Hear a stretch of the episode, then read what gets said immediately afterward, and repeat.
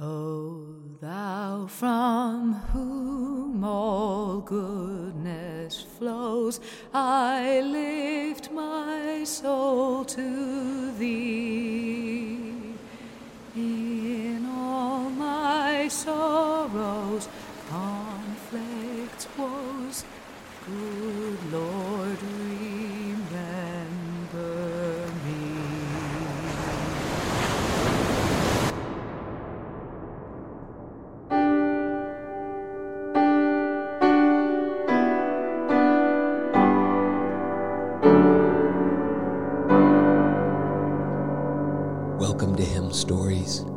Podcast about how our songs of the faith came to be and how they've encouraged, comforted, and strengthened believers like you and me. Hymn Stories is a part of the Media Gratiae podcast network. My name is Ryan Bush. On May 11th, 1685, a large crowd of spectators gathered on the bank of the tidal river called Bladnoch, near Wigtown in Scotland. It was a Friday. The solemn assembly looked upon two women fastened to stakes in the muddy riverbed, where the waters of the Solway Firth would again make their appearance as low tide turned to high.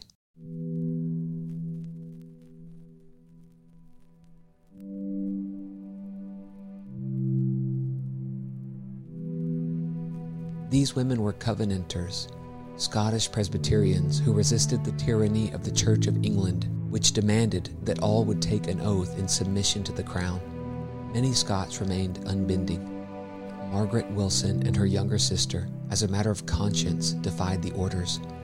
Margaret was 18 years old, her younger sister only 13. Their father frantically scraped together enough money to post bond to save his youngest daughter before the dreaded day arrived.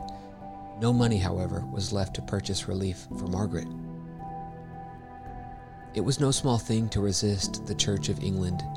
Being found in opposition was to risk life and limb. Fiendish penalties were deployed to compel rebels to yield. Not long before the capture of the young women, a law had gone into effect that prescribed public drowning for unrepentant Covenanter women. Margaret Wilson was found guilty, and her sentence stated that she was to be tied to a stake fixed in the sand within the flood mark, and there to stand till the flood overflowed her and drowned her. So the day came, and Margaret was fastened to a stake in the muddy bed of the Bladnoch. The tide, that was slowly making its way back in from Solway Firth, would soon envelop her, destroying her life. She was promised life and freedom if she would simply recant.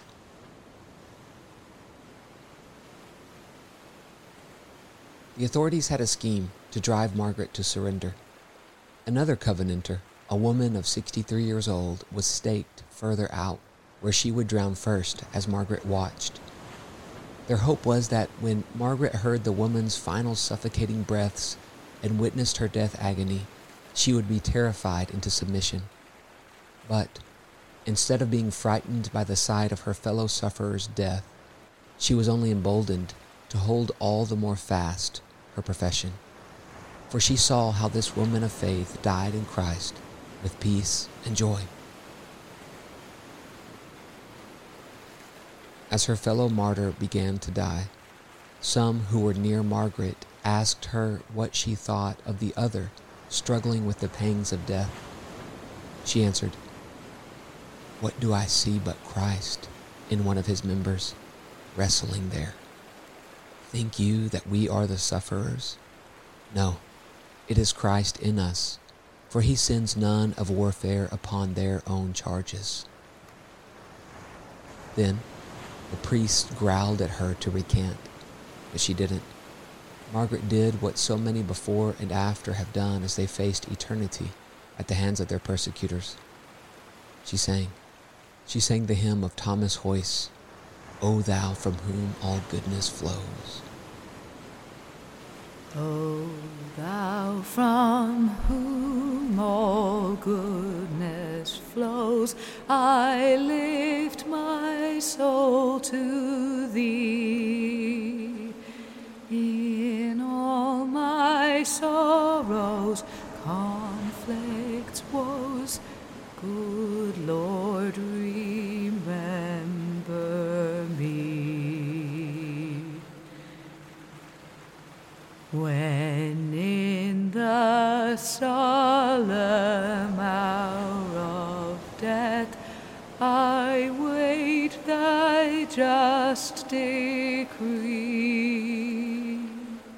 be this the prayer of my last breath, good Lord.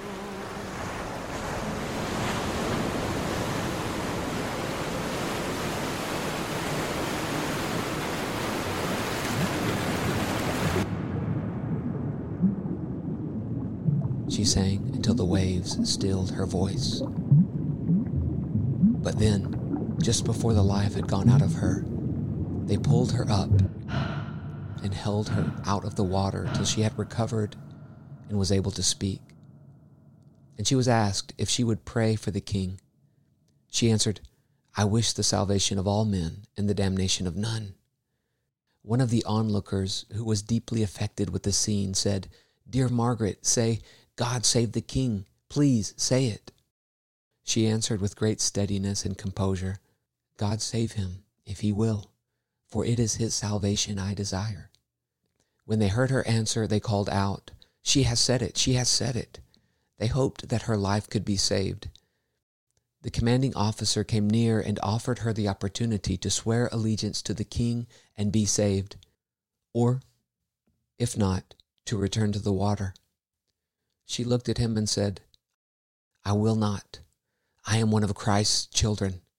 Let me go into the waters. So she was thrust down again into the water, where she finished her course with joy. At Stirling, near the famous castle, there is a beautiful monument to her memory. It says, in part, Love many waters cannot quench. Margaret Wilson, a youthful maiden, chose rather to depart and be with Christ than to disown his holy cause and covenant. Bound to a stake within floodmark of the Solway tide, she died a martyr's death on 11th May 1685.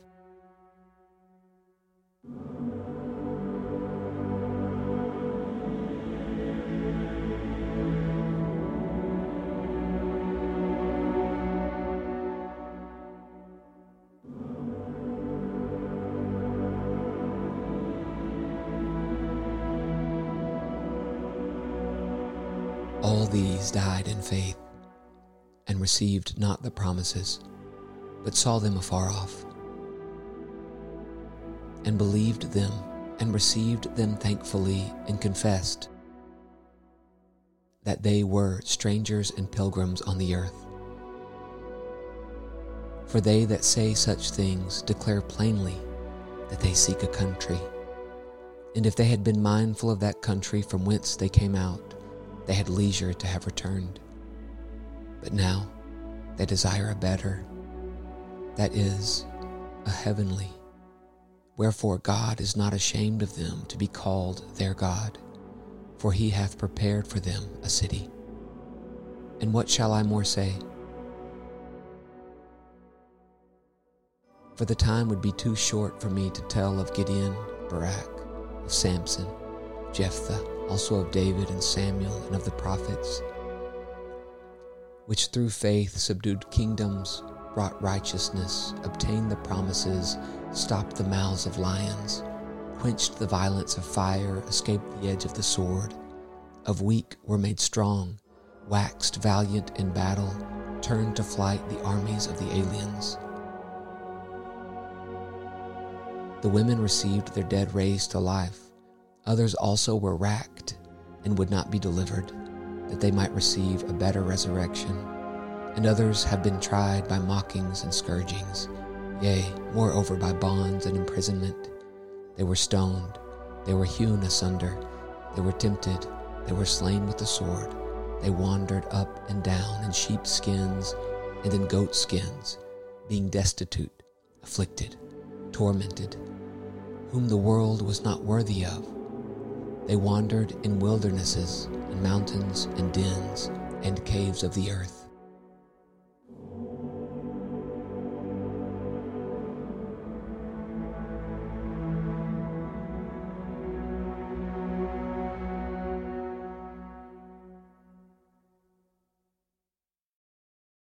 Thank you for joining me in this episode of Hymn Stories. May the Lord bless you and keep you as you sing and make melody in your heart to Him.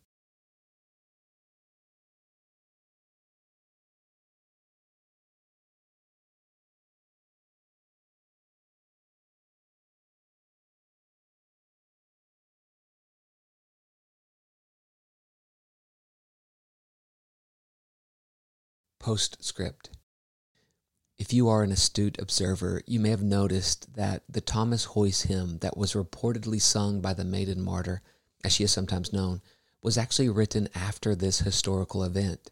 Over the centuries, this hymn has become associated with her death, even though she could not have possibly known it.